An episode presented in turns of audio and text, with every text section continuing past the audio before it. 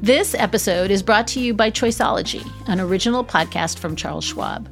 Hosted by Katie Milkman, an award winning behavioral scientist and author of the best selling book, How to Change, Choiceology is a show about the psychology and economics behind our decisions. Hear true stories from Nobel laureates, authors, athletes, and everyday people about why we do the things we do. Listen to Choiceology at schwab.com slash podcast or wherever you listen. Amicus is sponsored by The Great Courses, offering engaging audio and video lectures taught by top professors. Courses like The First Amendment and You, What Everyone Should Know. Right now, get up to 80% off the original price when you visit thegreatcourses.com slash amicus. And by FreshBooks, the super simple invoicing solution made to help lawyers, consultants, and freelancers get organized, save time, and get paid faster. Creating and sending invoices, managing your expenses, and tracking your billable hours is about to get a lot easier. Go to freshbooks.com/amicus for your free 30-day trial. That's freshbooks.com/amicus. Hello and welcome to Amicus, Slate's podcast about the Supreme Court. I'm Dahlia Lithwick, Slate's Supreme Court correspondent. And with just three weeks left till the end of the court term and 20 decisions still outstanding, the U.S. Supreme Court this week handed down, well, one decision. This prompted longtime Supreme Court watcher Linda Greenhouse to quip in the New York Times that, quote, at this pace, it will be Thanksgiving before the court issues its decisions in the same sex marriage cases, end quote. Despite the trickle of decisions, there's been a lot of action at the court as the justices hash out their docket for next term. So later in the show, we're going to look at one of the big, big cases they've agreed to take up a case challenging the bedrock principle of one person, one vote. But first, let's talk a little bit more about this term, and specifically one member of the court that we don't talk about much on this show. And that's partly because anybody listening in on oral arguments, as we like to do on this show, hardly ever hears from him at all. I'm talking, of course, of Justice Clarence Thomas, who, despite his silence in the courtroom, has had an awful lot to say on paper these past few weeks in dissents, in dissents from denials of certiorari, and in all sorts of other ways that we don't often pay attention to. We wanted to better understand what is going on with Justice Thomas this term, and so we decided to invite a former clerk of his, Carrie Severino, to join us. Carrie is chief counsel at the Judicial Crisis Network, a conservative advocacy group in Washington, D.C. Carrie, welcome to Amicus. Thanks so much for having me, Dahlia. So, we wanted to start. I, I, know you and I don't agree on much, but I think we might agree on this one thing. It seems like a good idea to start with it. And, and that is, you know, one of the things that drives me batty is people who uh, think they're court watchers who say, oh, Clarence Thomas, you know, they should have just given Scalia two votes. You know, his clerks do all the work for him. You know, he uh, doesn't deserve to be there and has never done anything. Uh, am I right that this is kind of a, a knock that has been going on for a long time and it's profoundly unfair to Justice Thomas, who, in my view, has a fully realized, completely independent, and coherent constitutional architecture in place? Oh, absolutely. Possibly the most independent architecture of anyone on the court. It's something that we've seen for a long time, eh, whether that's, you know, subtly racist in nature, whether it's just because they're frustrated that he is one of the most conservative members of the court.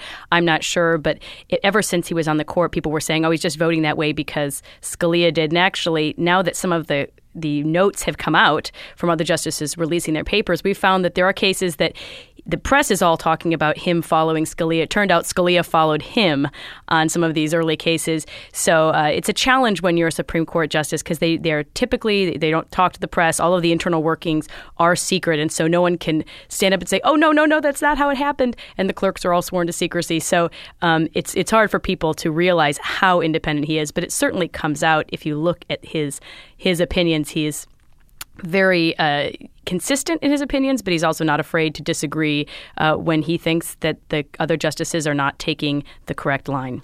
So let's talk about this independence because I think it's in full flower uh, right now. We've seen in the past two weeks, correct me if I get this wrong, but uh, Thomas dissenting in the Abercrombie and Fitch EEOC case uh, alone dissenting in Elonis, the Facebook free speech case, seven to two.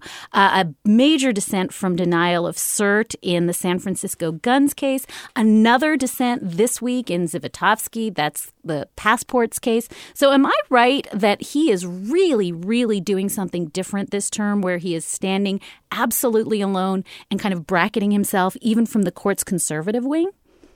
Well, he certainly is standing alone, but actually, that in and of itself is not very different. He or Justice Scalia kind of go back and forth for who is the least likely to agree with their other colleagues. And uh, Justice Thomas, at least as often as Justice Scalia, probably the most often of any justice, has a unique perspective. And part of it is because he has a very solid sense of his own principles. Once he has decided a case, he doesn't uh, go back and say, "Oh, you know, water under the bridge. We're going to go another way." It made work clerking for him very nice because it was, especially since he's been on the court for over two decades now. If there's an issue that he has really thought through and he has a position on it, he's going to stay consistent. And and is there something different uh, going on this term in another realm that, that's maybe a little bit more subtle, which is just seeing him and Justice Scalia kind of taking whacks at one another. So I'm thinking again of this Zivotofsky case, this passport case that sort of has to do in the larger sense with, you know, who decides foreign policy, the executive branch or the Congress. But in a deeper way, I think really smokes out this different reading of the text and purpose of the Constitution, the text and meaning. Uh, massive disagreement between Justices Antonin Scalia and Clarence Thomas, and including Justice Scalia, I think, throwing an elbow and sort of accusing Thomas of thinking like, you know, George III. Is that new, or is that just something that's been going on forever as well? I, I really think that's a con- they're, they're consistently the most aligned with each other of uh, those two, and uh, honestly, these sort of detailed arguments about what version of uh, of their originalist conception of the law is the correct one, uh, certainly go on. They definitely have differences, but there's so much more in common between Justice Thomas and Justice Scalia than, say, Justice Thomas and Justice Ginsburg or Justice Sotomayor. So while the differences are there and are clear, they aren't getting in the way, certainly, of their friendship, of their working ability together. And it's the kind of thing that, you know, probably gets pretty far in the weeds. The broad questions, uh, they certainly are on the same page in terms of uh, how their jurisprudence runs, although there's going to be distinctions because they both have their own point of view. So now I want to turn to um, because I think you're right. I think that when I look at the SCOTUS blog statistics of you know justices agreeing with each other, it's clear this term so far, Justices Scalia and Thomas, I, it looks like they've agreed 76 percent of the time. That's that's pretty high. Uh, but then we see that it really drops off uh, as between Clarence Thomas and Chief Justice John Roberts. That looks to be like about a 65 percent agreement rate. So I think that you know for people like me who for a long time said oh, you know, there's a, a block of, of four conservative justices and they play from the same playbook. That 65% looks like that's not a lot of agreement in their agreement. Is that representative of something going on? Is that Clarence Thomas drifting to the right? Is that the chief drifting to the center? Or have they always agreed less than I thought they did? You know, I think Justice Thomas, as a general rule, is pretty good to set your compass by. He doesn't move, um, and sometimes he has changed his mind on things, but he tells you when he's doing it. He he'll write separately and say, you know what, I ruled this way, and now I've realized that was incorrect. I'm going to go a different way. I think what we're seeing is is I think some people are very concerned the Chief Justice has gone wobbly. He mm-hmm. he has really in the last few terms in particular, although it probably characterizes his term on the court in general, hasn't been the kind of consistent conservative jurisprudence that you see from a Thomas or a Scalia or an Alito. So that, I think that's more the chief moving toward the center. And, and, sometimes in this term, it seems like he's vying for Justice Kennedy to be the swing vote on the court. So he's certainly not a, a consistent conservative. And is that, you know, the chief, and we've talked about it so much on this podcast, he's very institutionally anxious, right? I mean, his concern is legitimacy of the court, the appearance of unanimity, you know, not politicizing the court in an election year, those sort of laundry list of maybe chief specific concerns. And is that legitimate in your view? I mean, are those things that John Roberts should be worrying about, or is it getting in the way of him doing his job? Well, we actually don't know, of course, what is really going on in John Roberts' head. All of this is sort of speculation. I think the challenge is a lot of it is a speculation coming in ways and in timing where it looks like there are a lot of people using these alleged concerns about the institution to try to lobby the Chief Justice to vote in certain ways because you always see it coming from a particular angle. You don't hear people saying to Justice Ginsburg, you know, it looks unseemly that you have such a high consistency of voting with Justice Sotomayor and Justice Kagan. Why don't you flip every once in a while just to shake things up? And I think that's because ultimately switching one's vote in order to try to placate people who and on the outside who are who have their own political interests in the case isn't actually the role of a judge. That's the role of a politician, and it's one of the aspects of politicians we normally don't like the fact that they're willing to switch their principles or appear to be willing to switch their principles based on sticking their finger in the wind. And that's not what we want a judge and a justice to do. We want someone who's going to be, as the chief who put it himself, calling balls and strikes, not saying, hey, you know what? I keep on calling strikes on the home team. We're going to do a few on the on the away team just to make things look even and fair. So I hope those aren't his reasoning uh, behind these cases. Unfortunately, there are cases that give people that impression. The biggest one, of course, being NFIB versus Sebelius, the major Obamacare decision that he he historically appears to have flipped the last minute. People felt that that was something the chief did not because of the broader legal principles that he just felt compelled by the law, but because he was trying to grasp at any straw he could not to overturn the law. And unfortunately, the way that the chief voted in that case has suggested to people that maybe he's gettable, maybe we can influence him on these on these grounds, and I think that's uh, unfortunately disappointing and undermines the, the, view of the court as independent of politics. Carrie, can you just clarify? Because I I think uh, what you're saying is that Roberts is really uniquely solicitous of sort of criticism from the left, uh, and that he's somehow less prone to listen to criticism from the right. And yet, I guess I would say there was an awful lot of people after the 2012 Obamacare case on the right who were so furious with him that at least if you're sort of going to get engaged in that, who's bullying Roberts, it's certainly arguable that he's now been as terrorized by critics from the right as he has been by critics from the left. In other words, if he's wobbly, I'm not sure which way he wobbles in light of the blowback uh, that he got after 2012. Is that fair?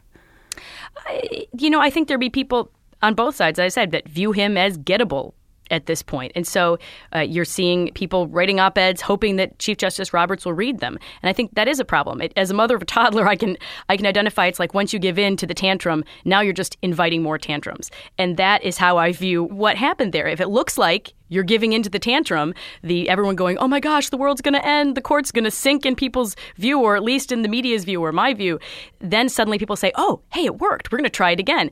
And so uh, I'm I'm hoping he maybe will have learned this having had toddlers of his own and will say, you know what, on second thought, we need to just stick with the program. You don't see people writing those op eds toward Justice Thomas because they kind of know it's not going to do any good. And, you know, maybe if we saw indication that, uh, however the justices can manage that, that, you know what, we're going to shut off the TV. We're not going to be kind of reading the paper to find out what's happening about ourselves. We just need to do our job and let the chips fall where they may.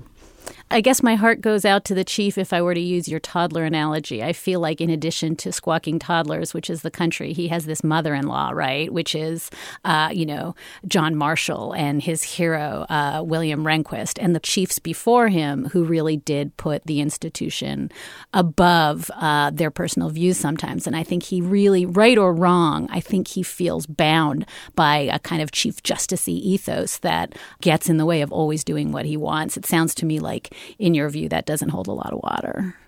Well, I, I think to to suggest that voting contrary to what you actually believe the correct legal answer is isn't doing any favors for the court as an institution. If the court looks like an institution that has political influences and not legal ones, we're all poor for that. And I don't think that's what Americans want, be they liberal or conservative. I think we'd all rather have a court that we think is really trying to take politics out, just make the decisions based on the law itself. Carrie, I want to take you back to Justice Clarence Thomas for a minute, just because um, I'm obsessed with him this week. And I want to play to you a little bit of audio from February 22nd, 2006. You probably know this date by heart, although it's before you clerked. This is Holmes versus South Carolina, uh, and it's the last time he asked a question at oral argument. I see my time is about up. But I would... Counsel, before you change subjects, um, isn't it um, more accurate that the trial court actually found that the evidence met the Gregory standard? No, he specifically found, I believe, from my Well, reading, that, says- it, that it didn't meet the Gregory Standard. Well, he says at first blush, the above arg- arguably rises to the Gregory standard. However, the engine that drives the train in this Gregory analysis is the confession by Jimmy uh, McCaw White. And then he goes. So, so Carrie, I guess my question is the one anybody who talks about Thomas gets all the time, which is why did he stop talking? Uh, he hasn't asked a question since then, uh, much to the chagrin of I think a lot of folks. But he has a lot of pretty principled arguments for why he does not ask questions at oral argument. I wonder if you would take a moment to help unpack that for us. Sure. Uh, when when you talk to the justice about it, he'll explain what the court was like when he first came on the court. In 1991, they took tons more cases than they do now. Instead of like 70, 80 cases a year, they were taking 120 cases. He got started a little bit behind everyone, so he's rushing to catch up. They had not just cases being heard in the mornings, but in the mornings and the afternoons. So there's almost twice as much work going on. And no one would ask a question. The, the justices wanted to hear what the advocates had to say. They realized that the advocates, as much as the justices have read on the cases by then, the advocates actually know more than them and want to find out what is it that they feel is the most important thing, particularly sometimes on these detailed factual questions that you, you know, the justices can study the law, but they might not know the facts of the case in detail. So the culture that he started on the court in was very different. It's not like it is now, where it's almost a three-ring circus. The justices are interrupting each other. There, you don't get a full sentence out at the beginning half the time before someone jumps in with a question. They're, they're sort of rhetorical questions. They're trying to score points. They're often trying to score points against each other, not even, you know, the, the, the poor, hapless advocate there is kind of just being used as fodder for them to make their arguments against each other. And I think he, he would say it's worse for the way it is now. It's not necessarily teaching us anything new about the case. So I think until he finds that they quiet down a little bit, he sounds like he doesn't want to add to the noise. And may I also take your temperature on this hypothesis, Carrie? And that is, I think that when Justice Clarence Thomas takes heat for not having spoken in nine years, he cares not at all. Am I correct in saying that the more people criticize him, uh, the more he just says, I don't need to speak this year either? You know, I'm not even sure the extent to which he knows the heat that he's taking because he just doesn't pay attention to that stuff. Uh, he doesn't. He doesn't read what the papers are saying about him. Uh, if if there's something he needs to see that's that's particularly interesting or or that he might like, his his wife will show it to him. But he doesn't really care what the media thinks. Again, he thinks, you know, I took this oath. I'm going to do this job the best I know how. And if these people want to complain, you know, that's fine for them. I'm the one who, who has to sit in the seat. I don't think he's going to uh, play games to try to please uh, the media at all. He's going to do what he thinks is right, and and good luck trying to change him. So, my last question, Carrie, is that we've given all of our guests in the last couple of weeks free range to just wildly predict what's coming up in the coming couple of weeks. And you can certainly uh, exercise your right to say, I am not making a prediction because we'll see what we'll see. But certainly, if you want to tell us how you think things are going to go down in the Burwell case, in the Obamacare 2.0 case, or in the marriage equality cases, we will uh, love to hear it and we will not hold you to it. Please don't bet on this because uh, Justice Thomas always used to make us guess before he told us how the votes came out um, when we were clerking he made his guess what the votes were, and we'd all we'd read all of the information. We had talked to other clerks. We had all sorts of inside information, and we still got it wrong regularly. And so he that was just to keep us humble. Uh, I, I really think that the, the biggest cases, um, which in my mind are, are King versus Burwell and and Obergefell, the the marriage cases, are really too close to call. If I had to give the thumb to one, I felt after oral arguments a little more confident that King versus Burwell would go with this text of the statute, um, and that they would be a, a redefinition of marriage in the marriage cases. But I could see them both going the opposite direction, you know, depending on how how the wind's blowing that day. Listeners at home, do not bet based on this advice. Uh, Carrie Severino is Chief Counsel and Policy Director of the Judicial Crisis Network. She was also a former clerk to Justice Clarence Thomas in the 2007 2008 term. Carrie, thank you very, very much. It was really a joy to have you on Amicus today. Thanks. Great to be here. Now, before we move on to our next guest, we're going to pause for a few words about today's sponsor, The Great Courses. Now, I love deeply exploring complicated legal issues, and I'm guessing you do too if you're listening to this podcast. So that's the motivation behind the Great Courses. It includes over 500 courses in all sorts of subjects, from law to history, yoga, science, math, available in audio and video formats. Now, one cool thing about the Great Courses is it's taught by really smart and engaging professors in ways that are accessible to you. And the Great Courses series called The First Amendment and You, What Everyone Should Know, is a really good fit for amicus listeners who want to dig deeper into the First Amendment. It explores in depth how the First Amendment, at just 45 words, is kind of still the pillar of our democratic system. The great courses, The First Amendment and You, explores everything from commercial speech, hate speech, and the religion clauses in a deep and engaging way. Now, the Great Course has created a special limited time offer for Amicus listeners. If you order from eight of their best selling courses, including the First Amendment and You, you'll get them at up to 80% off their original price. So go to thegreatcourses.com slash amicus. That's thegreatcourses.com slash amicus and learn a little bit about the First Amendment and you. And while we're on the subject of lifelong learning, we wanted to make sure you knew about another exciting podcast project happening right here at Slate. It's called Slate Academy, and it's available exclusively to Slate Plus members. Our very first Slate Academy is currently underway. It's a nine part history of slavery hosted by our very own Jamelle Bouie and Rebecca Onion and featuring loads of leading scholars of slavery. Visit slate.com slash academy to learn more. Last week, the U.S. Supreme Court agreed to hear a big fat Texas case for next term that will challenge the fundamental principle of one person, one vote, possibly replacing it with one voter, one vote. Joining us now is Doug Smith. He's a historian and author, and his most recent book is On Democracy's Doorstep The Inside Story of How the Supreme Court Brought One Person, One Vote to the United States. Welcome to Amicus, Doug Smith. Thank you very much.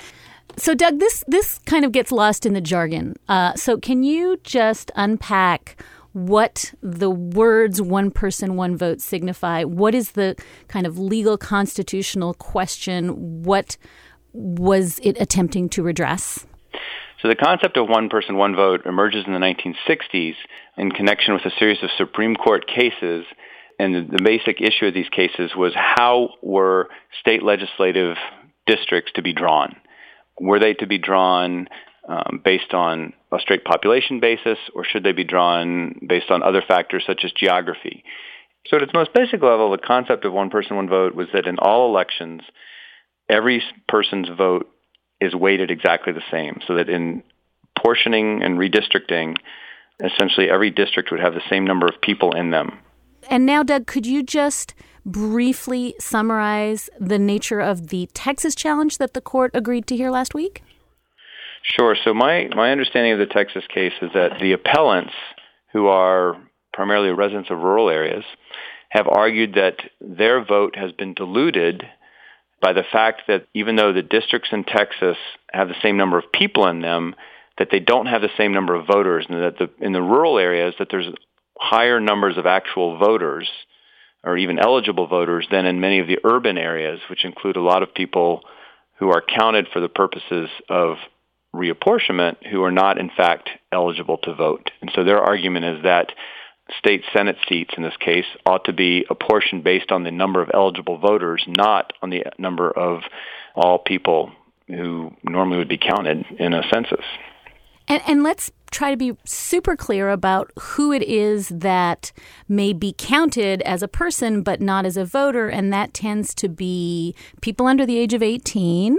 Sure. Um, uh, documented citizens who are, uh, sorry, documented residents who are not citizens of the United States. So recent immigrants um, who are here legally and are counted in the census but are not eligible to vote. And then, of course, in some states, there are in some cases very large numbers of individuals who have lost the right to vote because of they've been convicted of felonies. So um, felony disfranchisement plays a role in this as well. So, is it fair to say that that's a demographic, uh, those folks who are counted uh, as people who live in an area but are not voters in an area, that that tends to skew Democratic? To my knowledge, and this is when we start to look at those terms, we're beginning to move a little bit out of my area of expertise, but certainly the evidence would be that they tend to be more urban residents who, uh, when they are able to vote, do tend at this point in time to, to skew towards Democrats. Now, Doug, I think the notion of one person, one vote seems like such a deeply entrenched principle that probably a lot of listeners think it's in the Constitution, right? That it's just like that, that, you know, it's in the Federalist Papers, that it's just established from the get go one person, one vote means what it says. But as you point out in your book, prior to the 1960s, representation in this country was just kind of an entrenched system of minority rules. And residents of small towns enjoyed huge disparate political power, right? Absolutely, and and it's funny. The the first part of that is when I over the past ten years when I've been telling people or friends what I was working on, and I talked about the Supreme Court's one person one vote decisions in the 1960s. Typically, I would get a sort of puzzled look as if, well, "What do you mean? Hasn't it always been that way?" And as you point out, no, it's been for the most part anything but. Um, so you know, prior to the 1960s, you had a whole hodgepodge of systems. It was, you know, very much um, state by state. Um, there are many state constitutions which did base representation on population, and, and many of those same states also required, you know, reapportionment every 10 years, but often it just didn't happen. And so as throughout the 20th century, as the population of the United States became increasingly urban, uh, literally sometimes for 30, 40, 50, in cases of Alabama and Tennessee, even 60 years, state legislatures just refused to reapportion. And so as the populations became increasingly urban, uh, residents of rural areas and small towns began to wield vastly disproportionate political power. And it wasn't just in it was it was when I first started this project I thought oh I've, I I came at this as a historian of the American South and I thought that I was really writing a regional history and I quickly discovered what a national story this was so that you had I mean every region of the country there was, you know, a fair amount of, of malapportionment, and often for very different reasons. Um, you know, California, where I now live, it began as a state where it required equitable apportionment in both branches of its legislature. But as Los Angeles and Southern California got bigger and bigger, um, folks in San Francisco and, and areas outside of Southern California um, were worried about their loss of political power. So they, they, to cite just one example, you know, in the 1920s, changed the system so that the California and the California State Senate, no senator could represent more than three counties, and no county could have more than one state senator. So you ended up with a situation by 1960 where Los Angeles has six million people and has one state senator, and there's three rural counties and up on the eastern side of the Sierra Mountains where 14,000 people have the same amount of electoral power. So you see, I mean, vastly disproportionate, and and that was true in many states throughout the country. But wasn't there also this strand of argument that said rural voters were better Americans and more truly representative of what American voters should be? There were many folks who did often talk about rural residents as better Americans, and for reasons that in some ways actually echo much of what we hear today. Late 19th, early 20th century, massive waves of immigration in the United States, and the urban areas, New York, um, you know, Philadelphia, Boston, et cetera, et cetera, were, were swollen with immigrants. And so part of, I think, the reaction then um, was not entirely unlike what you hear now. Um, and although I'm sure the appellants in the Texas case would deny this, uh, that it has anything to do with current immigration debates, it's hard to see it not being separated from that. Now, correct me if I'm wrong, Doug, but it's not a foregone conclusion in the early 1960s that the court is going to wade in to the malapportionment problem. What is it that decides to drag the court into this conflict, which is, at least initially, looks like it's kind of happening in the states and underground, and the court could certainly have stared clear of it? Correct, and it was a real surprise to many when the court did decide to step in. And I think the, the sort of the brief backstory is that the as I said earlier, that you know malapportionment. It was clear every 10 years with every census that it was getting worse and worse, and so it was becoming more and more of an issue. And it really, in terms of um, the politics of malapportionment, it's really post World War II when you have groups, especially the League of Women Voters at the at the state and local level, are really driving this. You know, and these are women in municipal areas, you know, from Nashville to Memphis to um, Seattle to Minneapolis, who who are concerned about all sorts of things, and they they recognize the extent to which malapportionment is preventing the legislature from providing the necessary funding for things like education, welfare services, and a whole host of issues that need addressing in increasingly urban communities. And so it's very much of a grassroots, local, and then state issue in terms of if it being addressed. The state legislatures consistently just refuse to get involved. I mean, it's like ask, it's asking state legislators essentially to vote themselves out of office. So they, they don't do anything. State courts frequently recognize that there is a violation of state constitutions, but say that the state legislatures alone can fix this. And then the federal courts, for the most part, sort of stayed out of the issue of, of malapportionment throughout the 40s, the 50s, and into the early 1960s. And so it was no foregone conclusion by any means. It was not a given when uh, the Supreme Court decided in November of 1960 to uh, hear arguments in Baker v. Carr, which a case which had come out of Tennessee. So, Doug, maybe walk us through uh, what the holding was in Baker versus Carr, and then we can talk through uh, the other reapportionment cases that come after.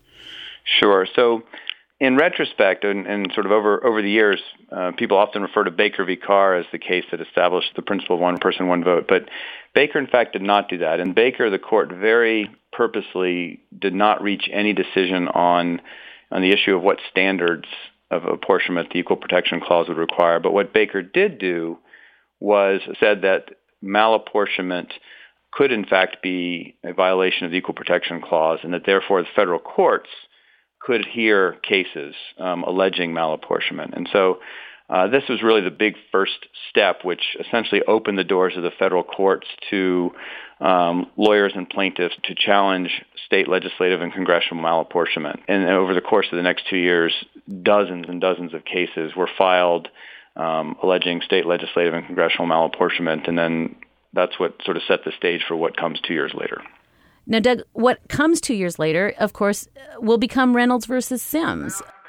This is the Attorney General of Alabama in the opening moments of oral argument, 1963, Reynolds versus Sims. Four propositions I want to make to the court. One, legislative reapportionment should be resolved without federal interference. The court should reconsider Baker versus Carr or clarify Baker versus Carr and return to the original Constitution proposition that courts do not interfere with the political structure of states.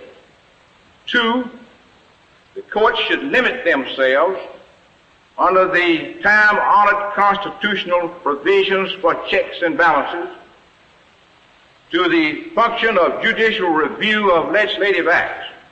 They should not invade the providence of the legislature. Doug, can you tell us uh, in very nutshell form what the ultimate holding of Reynolds versus Sims was and what it signified going forward? Reynolds, in a nutshell, said that both chambers of a state legislature must be based on population equality and, and struck down any notion of being able to have what was also referred to as a little federal system, you know, where one branch is based on population and one branch is based on other factors. And so it really held that all legislative bodies in the United States had to be based on population. Doug, help me understand one final technical point, which is Reynolds versus Sims ruled that voting districts have to contain close to the same number of people, but they didn't answer this question that's now before the court of, you know, whether it's persons or voters. Why didn't the Warren court just answer that question? Right. And that's that's a that's a great question and, and seems like a head scratcher and you know, I actually I had one conversation in the course of my research with one of Earl Warren's law clerks about that issue, and as far as I can recall, the response was sort of along the lines, well, we did look into it that at that particular time, it did not seem like you would have that, that the result would be fundamentally different, whether you counted people or counted voters. And I think it's important to recognize that 1964 was a year before the immigration policies in the United States changed dramatically, and so were at the end of a 40-year period of uh, very narrow immigration. Um, and so in terms of large numbers of non-citizen residents, there just simply weren't as many at the time. Um, so in that sort of narrow sense, it may not have been as much of an issue.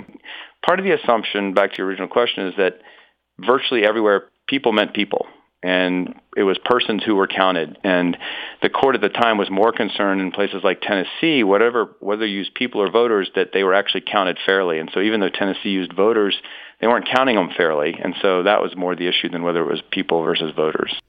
Doug, my last question for you uh, is that you seem to have some insight into the very origin of the term one person, one vote that could shed light on this new upcoming CERT grant. Can you talk about that a little bit? Sure. And I should say, parenthetically, before answering that directly, I spent a long time trying to trace the origin of this. And the phrase one man, one vote is actually what was used most commonly at the time. Um, and trying to trace the origins of that is a little problematic, although there's a lot of evidence that it, it's used often in, in, in Africa, actually. The African National Congress was using one man, one vote. But in the United States, even the League of Women Voters referred to one man, one vote. But it was the all-male Supreme Court that actually used the term one person, one vote, when everyone else was using the phrase one man, one vote. Um, the phrase one person, one vote actually appears for the first time, from what I've been able to tell, in a Supreme Court opinion not in Baker and then not in Reynolds, but a case in between, a case that was decided in 1963, which dealt with the constitutionality of Georgia's county unit system. Georgia had the system that were in all of their statewide elections, say governor, for instance, you didn't just simply add up the number of people that voted for candidate A or candidate B, but you looked at it on a county by county basis and each county was assigned a certain number of units. And so I think it was I don't know the eight largest. I may be off by a little bit, but the the eight largest counties got six unit votes, and then the next 20 largest counties got four unit votes, and every other county got two unit votes. Well, Georgia has something like 150 or 160 counties, 120 of them being very small rural counties, which only had two unit votes each. But that was more than enough to offset any population issues with Atlanta or the other big cities. So literally it allowed for you know minority rule to flourish in Georgia. And so in that, in striking that down and, and saying that the Georgia County unit system was unconstitutional, William O. Douglas wrote the opinion. This is one of those moments as a researcher where you get very excited because he found his original draft and he amended his first draft to write the conception of political equality from the Declaration of Independence to Lincoln's Gettysburg Address to the 15th, 17th, and 19th Amendments can mean only one thing, one person, one vote. And to your original question, what I found most relevant here is that someone, I've always assumed a law clerk, based on a variety of factors, tried to change one person, one vote to one voter, one vote, and Douglas refused. And so it was very clear in his mind, and presumably in the mind of the majority at the time, that the issue was one person, one vote, not one voter, one vote. And so that I find highly relevant to, to the, the claim today in the Texas case.